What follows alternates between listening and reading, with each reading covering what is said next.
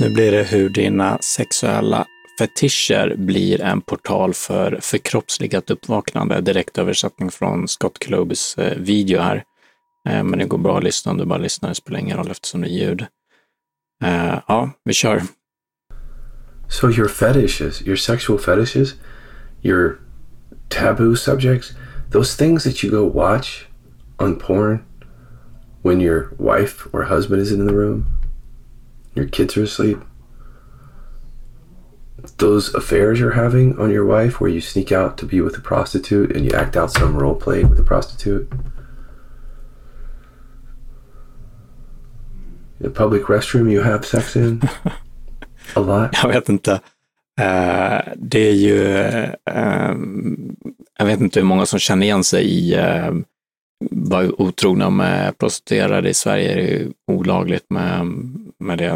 Jag tror att det är ganska ovanligt också. Jag vet faktiskt inte, men eh, och har public restrooms och har sex där. Men man kan väl förstå andemeningen i alla fall. De här, eh, åtminstone kolla på porr är ju vanligt, eller att eh, ha någon typ av eh, rollspelsfetisch eller om det är fotfetisch och sånt där. Det är i alla fall det är vanligt i kultur, eh, populärkulturen om inte annat. Eh, eh, men det är ganska hårt ut och jag tycker det är spännande hur han gör den här, eller åtminstone hoppas jag kommer fram till en koppling med förkroppsligat uppvaknande då, som är inne på det här andliga spåret som jag försöker prata om här.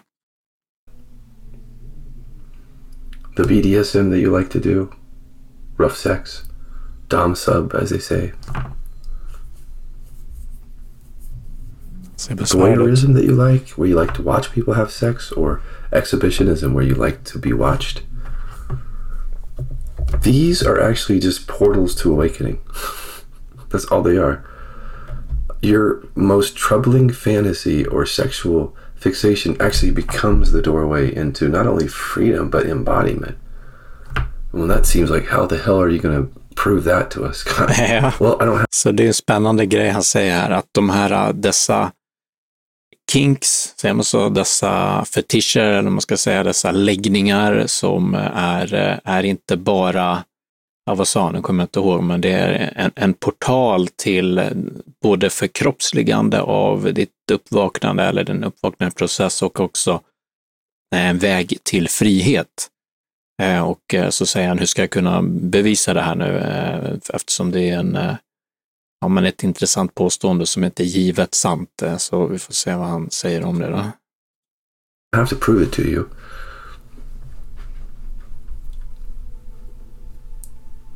I don't have to prove it to you. Okay. Because this work doesn't work that way. It doesn't work by me proving that something is true. And you'll notice that I don't prove things that are true. I invite people to inquiry to discover the truth of that for themselves. All I can do is invite and I will try to invite here to explain what this title means.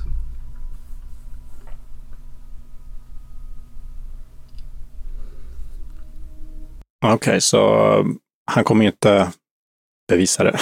han kommer inte eh, prova det, utan eh, vilket som, som är sunt också då han säger att han bjuder in till inquiry istället, som är frågor, frågestund ungefär tror jag blir översatt, eh, frågor. Och eh, det liknar ju inte, eller det är inte helt olikt snarare den sokratiska metoden exempelvis från filosofen Sokrates som hade den, eh, eller majutiska, med ett lite finare ord, metod där han inte svarar på frågan utan han istället eh, Ehm, ställer frågor istället för att svara. Alltså ställer frågor, så genom under, undersökande frågor, genom att ställa rätt frågor, det är många filosofer genom tiderna som sagt att det viktigaste är att ha rätt fråga. Som Einstein hade något så här, hur, eller kunna bara föreställa sig någonting, att vad, hur, skulle det, hur skulle det se ut om det här var sant, att jag kunde färdas i ljuset på en, på en ljusstråle genom universum och sånt där. Vad skulle, hur skulle det vara ungefär? Det är en typ av fråga. Vem var jag tänkte på mer? Jean Piaget, den här schweiziska barnpsykologen, eh, brukade säga att eh, så fort du ger svaret till eleven eller barnet eller så, så stannar lärandet. Så vi, vi behöver de här eh, Just i det här fallet så kan ju någon säkert såklart invända och tycka att ja, men jag vill ha, varför är det så? Och, eh, men vi får väl se hur det blir, hur han leder oss i den här, denna inquiry, då, frågestund kring eh, där vi själva får reflektera då kring det och själva komma fram till vad man tycker. Det, jag gillar själv den metoden i alla fall.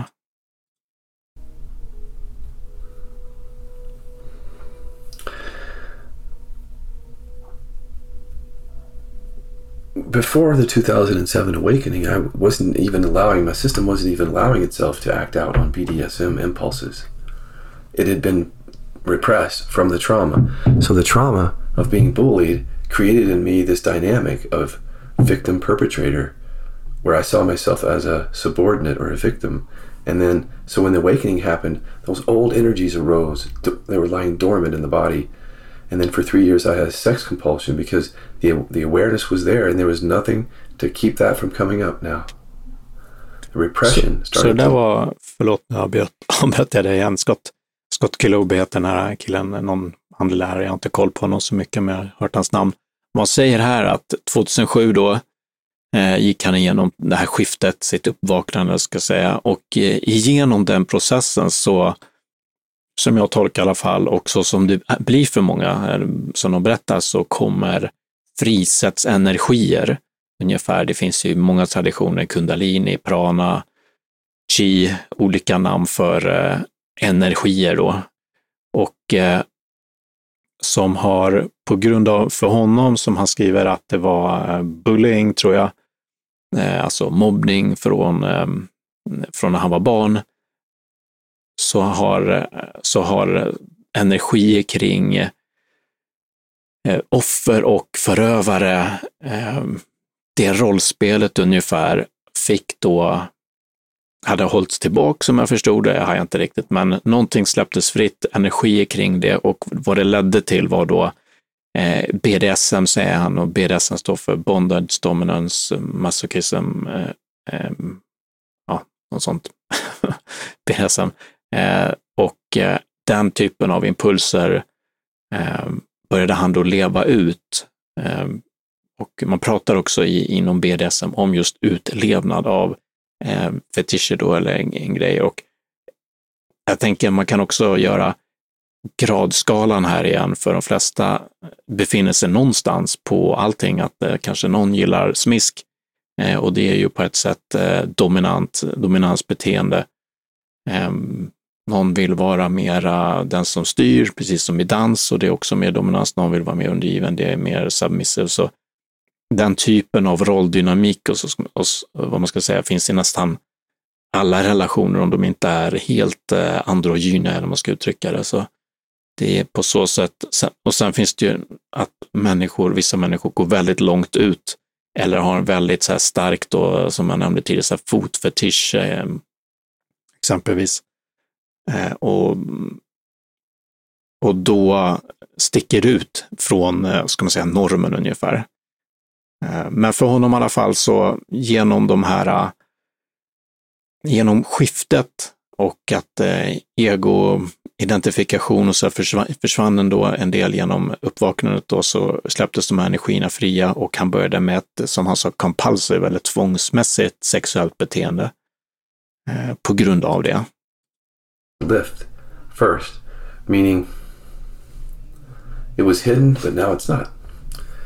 And but at that point, I was acting out on it, and just like many of you do, you know, going to the porn, going meeting this person, that person, secretly, feeling some shame after.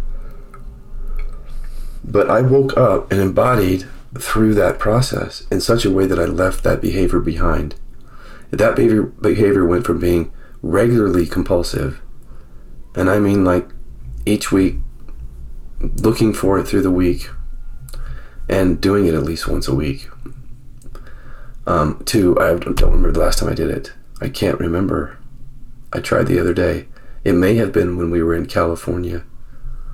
But that's the example of like doing deep processing and not hiding from these things, not repressing them in the name of spirituality, not renunciating sex, because this experience gave me a portal, a deeper portal in to the embodiment of, of awareness because I got to deal with the shame skillfully, with inquiry, with the shame, with whatever emotional repression was involved in that, with trauma.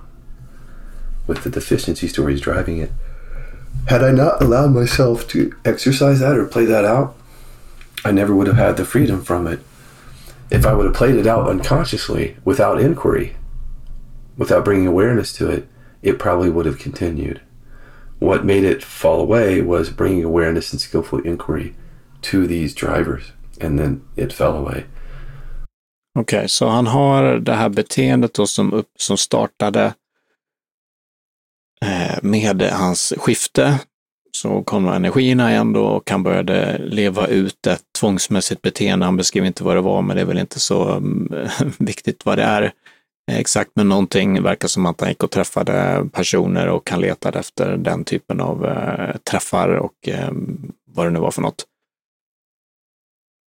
Och alltså hade han bara levt ut det omedvetet så att säga och bara göra det ungefär och fortsätta, så hade det bara fortsatt.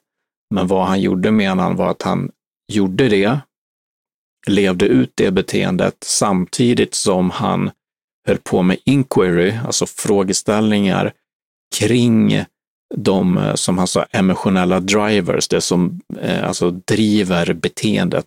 Alltså vad, vad, vad är det som orsakar beteendet? menar han att det på något sätt eh, hjälpte honom till nu att han inte har det beteendet eh, alls. Tänker man kan väl också lägga till här att eh, ett beteende så som han hade det tvångsmässigt eh, och som var, skapade lidande för honom är ju såklart någonting då som man i hans situation eh, gör gott i att eh, försöka göra någonting åt ungefär.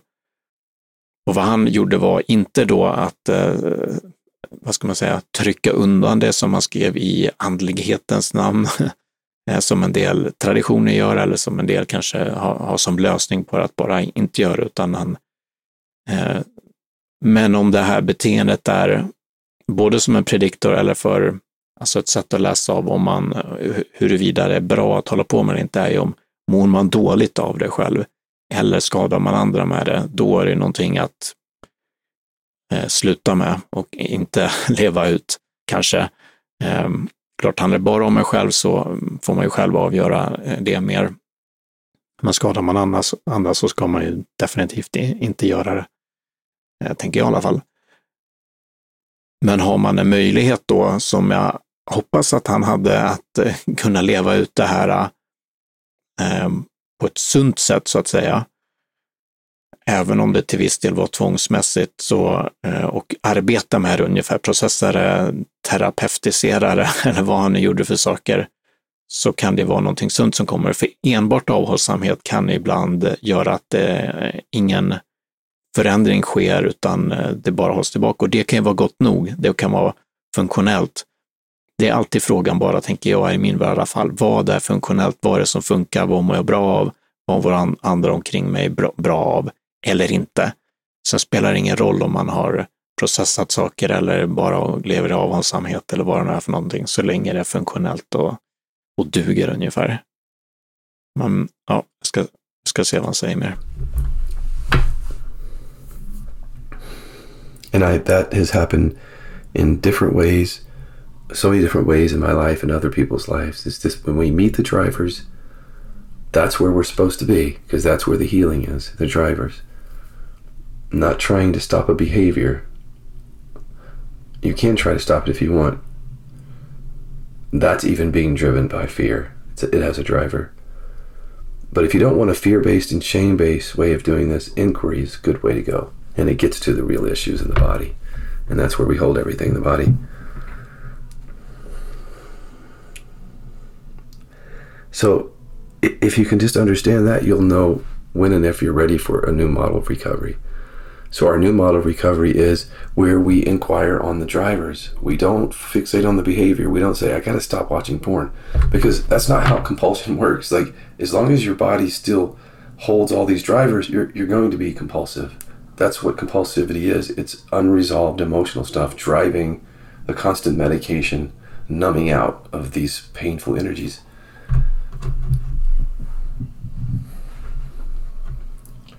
So Okej, okay, så, så som jag förstår dem i alla fall så han menar han och han gör här en distinktion eller skillnad mellan eh, den gamla tidens recovery eller återhämtning och eh, eller den nya modellens eh, new model of recovery som, man, som då är bättre då, som han beskriver att där man igen då jobbar med dessa emotionella drivers. Eh, och inquiry för att på så sätt förstå det och bli kvitt problemen, medan det här tidigare då verkar han inte ha så mycket för. Och eh, jag tänker där att så kan det ju vara, framförallt hans e-, egen erfarenhet, säkert så, och eh, han har säkert erfarenhet med andra människor också som gjort på det här sättet. Ehm, men det tenderar i alla fall, så som jag, så vet jag vet hur saker fungerar generellt i världen, att olika saker fungerar olika bra för olika människor och även vid olika tidpunkter. Eh, så att säga att det finns en ny, bättre modell och sen finns det den här andra som inte är bra. Möjligt att det är så, men det är en empirisk fråga. Jag tror att, eh, att det finns situationer där exempelvis ren avhållsamhet kanske är det mest funktionella för en, för en viss individ vid ett visst eh, tidpunkt och Eh, alla kanske inte är sugna på det här Enquiry och hans nya recovery-modell, medan andra så kanske det funkar väldigt bra för, som kanske har en naturlig läggning att faktiskt lite mer, vad ska man säga, psykodynamiskt undersöka sin, eh, sin problematik eller sitt tvångsmässiga beteende, Men någon annan kanske vill ha en mer beteende vid interventioner där man bara ja, undviker saker eller gör något annat eller vad det är som är lite mer konkret och eh, lite mer åt um, ja, kognitiv beteendeterapi eller beteendeterapi. There's a few things that can happen and whatever road you take indicates everything.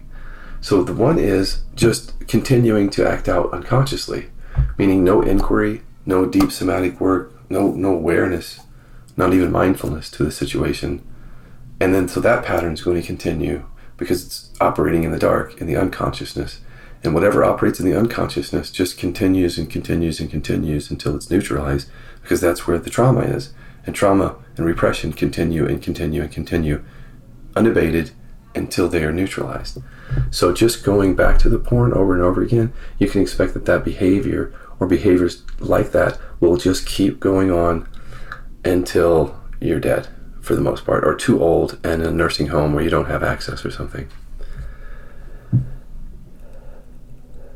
Ja, det, där håller väl de flesta med om säkert i stort att eh, om man inte gör någonting åt ett problematiskt beteende så blir det eh, sannolikt inte väldigt mycket bättre heller.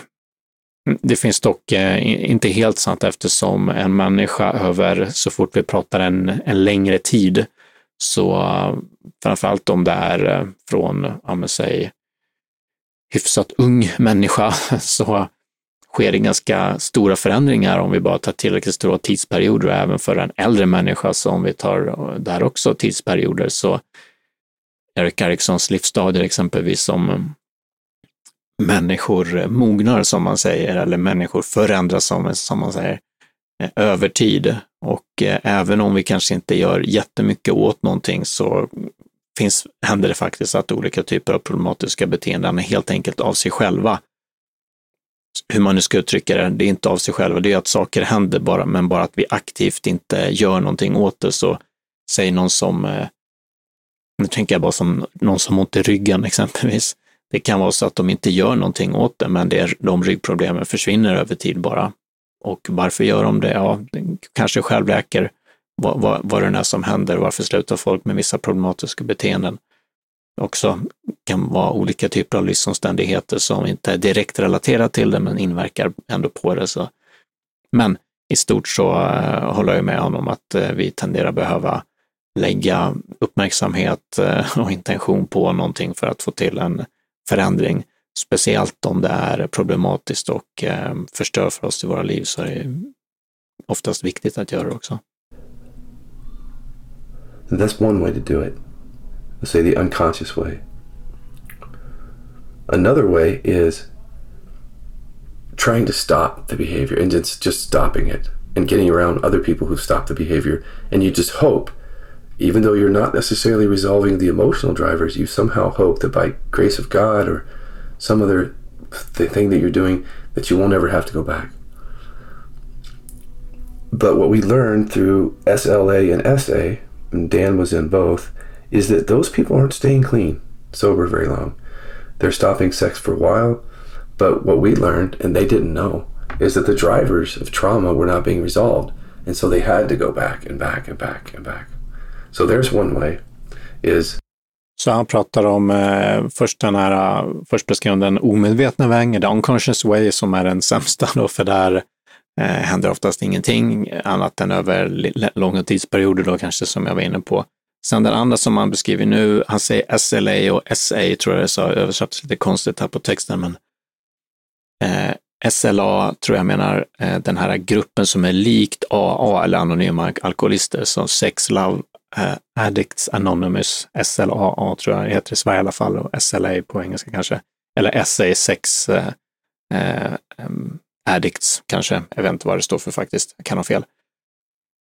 Men någonting i alla fall, och det är en typ av grupp eh, som samlas eh, med en viss form och där man går igenom saker. Och de här tolvstegsprogrammet, det är, finns i de här då. Och likt eh, Anonyma Alkoholister så är det ett tolvstegsprogram och han nämnde också det här eh, att man kanske kan hoppas på the grace of God, för det är inbyggt i tolvstegsprogrammet, eh, så vitt jag vet i alla fall, eller tron på någonting annat då, kanske en högre makt eller naturen eller bara mm, vad man nu tror på. Alla tror inte på Gud. Eh, men det finns i den, i den i tolvstegsprogrammet. Och att där är fokus väldigt mycket på just avhållsamhet. Som med alkoholism så är det ju att man inte ska dricka då, så räknar man dagar i eh, SLA eller Sex eh, Love Addicts Anonymous. Då tror jag också att de, jo, att de också räknar dagar. Hur länge man kan hålla sig ifrån eh, om, om det är kolla på porr, självsex eller sex med andra också, tror jag. Så, och han menar på att det är en väg, men eh, det låter som att han inte har så mycket förtroende för det heller och verkar ha haft, eh, hållit på med det. Han nämnde någon Dan här också som verkar ha gjort det som eh, att de inte får så bra effekt av det.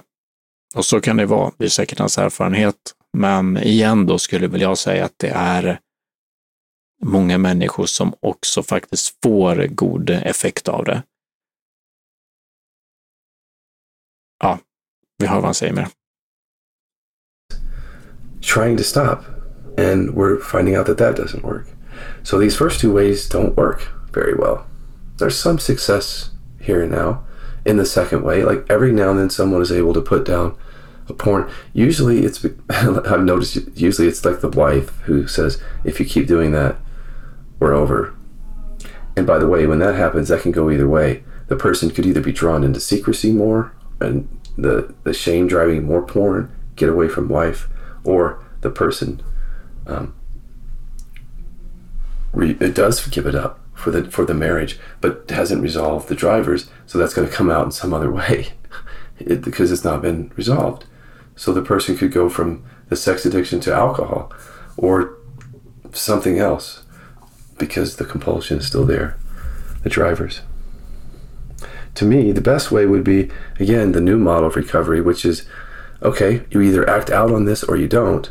and either Så igen då så nämner han den här grejen med att eh, vad man behöver komma åt ungefär i hans bild och se på det här, dessa emotional drivers som man inte då menar han då kommer åt riktigt i, eh, eh, i vissa metoder som tolvstegsprogrammet.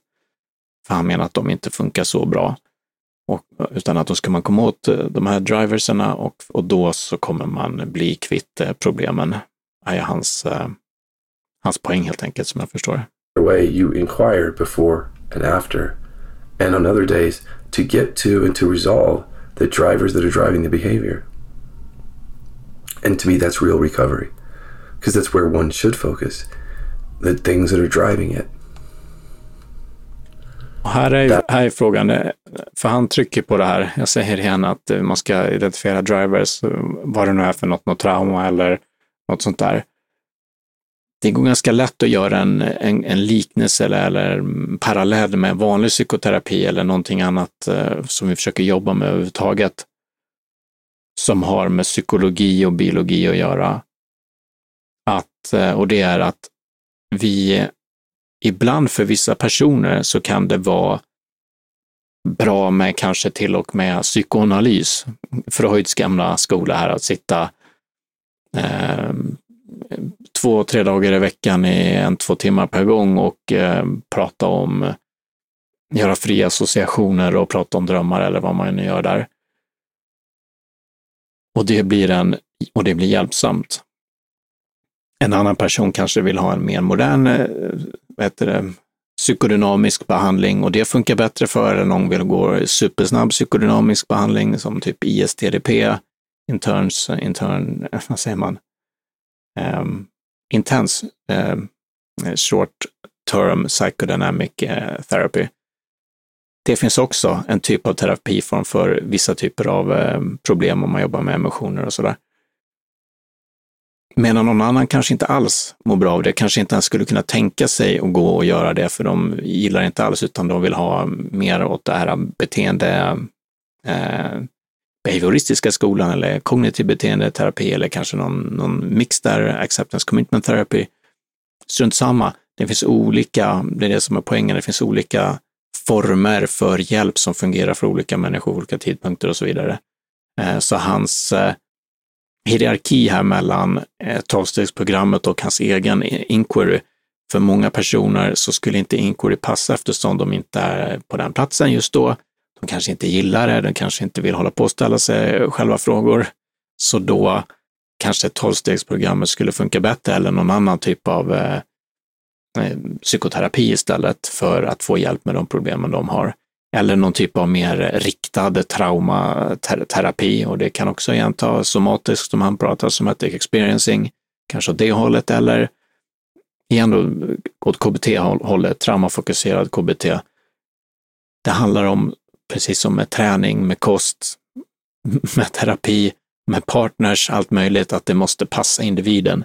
Så ja, eh, vad heter det, långväga väg att bara säga att eh, ehm, den här dikotomin mellan vad som eh, den här riktiga framtidens recovery och eh, talstegsprogrammet eh, håller jag inte med om. Det är såklart en empirisk fråga om, om man gör en studie på det och ser, är det så att eh, människor i genomsnitt får mycket bättre resultat av hans eh, recovery-program än jämfört med tolvstegsprogrammet, då är ju den bättre statistiskt sett.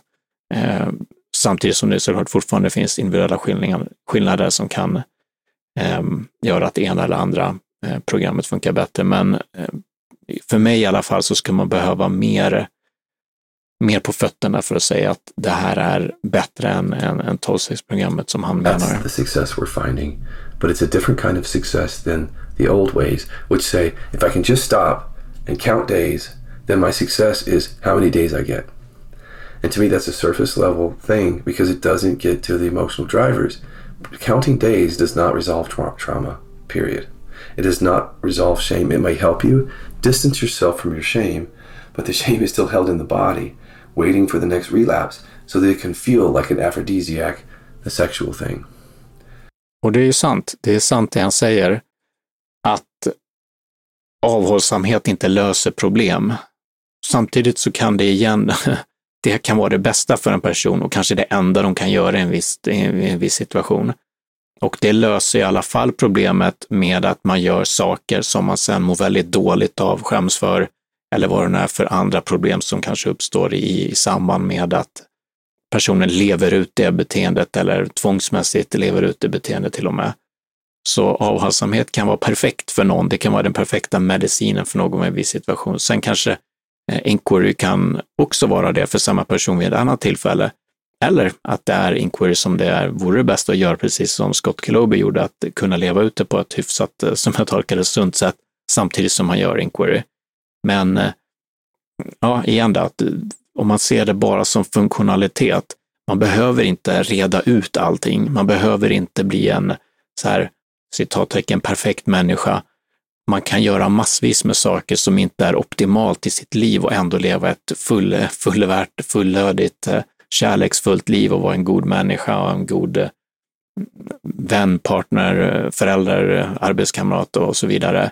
Samtidigt som man kanske äter för mycket godis eller äter för mycket mat eller eh, har någon sexuell fetisch eh, som vi pratar om här då, eller någon, vad det nu kan vara för någonting, att man inte, eh, så länge det är då hur man nu vill välja att definiera det, eller men vara funktionell, fungerar, det rullar på. Ehm, jag tar inte skada av det särskilt mycket och inte andra heller. Då behöver man inte gå till roten med vartenda psykologiskt problem som man har. Tycker jag. Om man vill det så kan man göra det. So counting days is a tricky one. To me, the real recovery is whether or not you act out or not, whether you do or not, take somatic based skillful inquiry or some like Killaby inquiries or something like it to truly uproot and see and allow and hold and love and then dissolve these underlying drivers. And that takes a while. You're going to be in that for a while because it's real recovery. Anybody that promises, like, hey, give me 10 days or 30 days and I'm going to cure you, does not understand addiction, compulsion. And they're trying to sell you something that is not evidence based at all. In fact, the evidence says otherwise. The evidence says people need to be recovering this way for up to a year at least. So it does take a while, it takes a commitment, but the rewards are unbelievable freedom. And as the enslavement goes away, and you start to feel more choice around sexuality, and choice meaning you don't feel compelled, and also the real sweet thing is that you start to want intimacy because a lot of that taboo subject and stuff was just a one way to keep, to keep your fear of intimacy alive. You don't have to connect with those people. You don't have to get to know them. They don't see you. And so that fear of intimacy starts to come starts to dissolve as you go in and dissolve and discover the fear, the traumas or whatever else that are driving that. Okay, I think that's it. That's enough to hopefully invite you to do the deeper work if you want to do that, go to my site at the top, scroll. Ja, så eh, igen då så eh, har jag bara noterat att han nämnde real recovery sa han vid något tillfälle och det här riktiga, att komma åt de underliggande orsakerna. Och det är ju såklart bra saker. Jag själv är en sådan person som gillar att gå på djupet med eh, förstå saker, förstå psykologiska um, problem eller psykologi överhuvudtaget. Det är bara det att eh, om det ställs i kontrast mot att inte göra det eh, och att det är bättre så gillar jag inte för att man, nej, man behöver inte göra det. Man kan eh, gå andra vägar, man kan gå olika vägar. Det här är en väg som eh, jag tycker verkar bra och som nog passar människor som har den eh, så att säga psykologiska läggningen med att man gillar att undersöka, jobba med, han pratar också somatic based inquiry, alltså kroppsbaserade, kroppsbaserade frågor ungefär som ehm, undersöka saker och gå till trauma, den typen av traumaterapi. Och gillar man det så är det perfekt och nog eh, eh sunt och bra och eh, de här problemen är ju som han säger svåra. Det är tvångsmässigt, eh, tvång, tvångsmässighet i vad den är, eh, tenderar inte kunna rås på på 10-30 dagar som man pratar om, utan det är ett år eller flera år och väldigt mycket arbete, tyvärr över lång tid många gånger. Men eh, det finns ju mycket eh, OCD-behandling som, som ändå är effektivt på olika sätt i, i psykiatrin och med psykologer och med också de, som tolvstegsprogram och, och, det som han eh, håller på med real recovery med somatic inquiry. Så eh, för mig skulle jag säga, likt med träning, likt med kost, likt med meditation och andlighet, likt med sport, fritidsintressen, partners och allting i livet så behöver vi alltid hitta vad som är individuellt anpassat för oss, vad som vi naturligt dras till. Och såklart, eh, vi får effekt av, så vi behöver utvärdera det. Så ibland dras vi till saker som vi bara gillar, men eh, och passa oss på det sättet, men kanske inte ger effekter som är mm, tillräckliga. Så då måste vi, ja, då kan vi ompröva det såklart och testa. Eh, och det är också en, eh, ska man säga, hemlighet att helt enkelt prova oss fram mellan saker som fungerar. Men att eh, jag vill, skulle verkligen avråda för att tro att det finns någonting som är real recovery och det är det han, han förespråkar och resten inte är det. Utan ändå vad som helst som är funktionellt är det som funkar. Funkar det för dig så är det bra. Um, mm. Och hur har, hänger det här ihop med andlighet? Jo, men vad jag tolkar honom i alla fall var och förkroppsligat uppvaknande så definitivt när eh, inquiry och eh, self-inquiry är ju någonting som finns i många traditioner, alltså att vi ställer frågan vem är jag? Den går till roten av frågan vem jag är och vad det här överhuvudtaget är. Det kan vara en fråga man ställer sig över decennier till och med. Ramana Maharshi är en indisk guru och hade det som enda fråga. I zen-buddhismen så har man ofta det som en koado som man säger. Man säger vem är jag eller vad är det här? Det är en typ av inquiry också, eller self-inquiry kan man kalla det för. Vem är det som What is this mind? Vad är det här sinnet? Vad är det här? Vem är jag igen? Um, frågor då som går på djupet. Så på så sätt är ju det, eh, applicerar han lite grann den typen av eh, frågeställningar, men på eh, något mer konkreta saker då, som kanske vad, varför gör jag så här och lyssnar på kroppen. Så där kommer det här förkroppsligande eller embodiment då, som man säger på engelska in, att när vi, för vi kan vakna upp och vara, fortsatt vara i kontakt med kroppen, fortfarande leva ut olika typer av impulser som kanske är skadliga för oss själva eller andra. Även fast vi har, är, vad ska man säga, fria från jagets identifikation eller identifikationen med jaget snarare och våra narrativa tankar, kan vi ändå ha olika typer av beteenden som är dysfunktionella då, som vi kan göra gott i eller om vi vill försöka göra mer funktionella. Igen då så behöver man ju verkligen inte vara så här kroppsmedveten. Det spelar ingen roll, vill man inte vara det så behöver man inte det. Men vill man vara det mer och ha mer eh, ett då förkroppsligat uppvaknande så är det här en portal då som man menar att faktiskt undersöka var dessa saker kommer ifrån många gånger då som han beskriver från olika typer av trauman.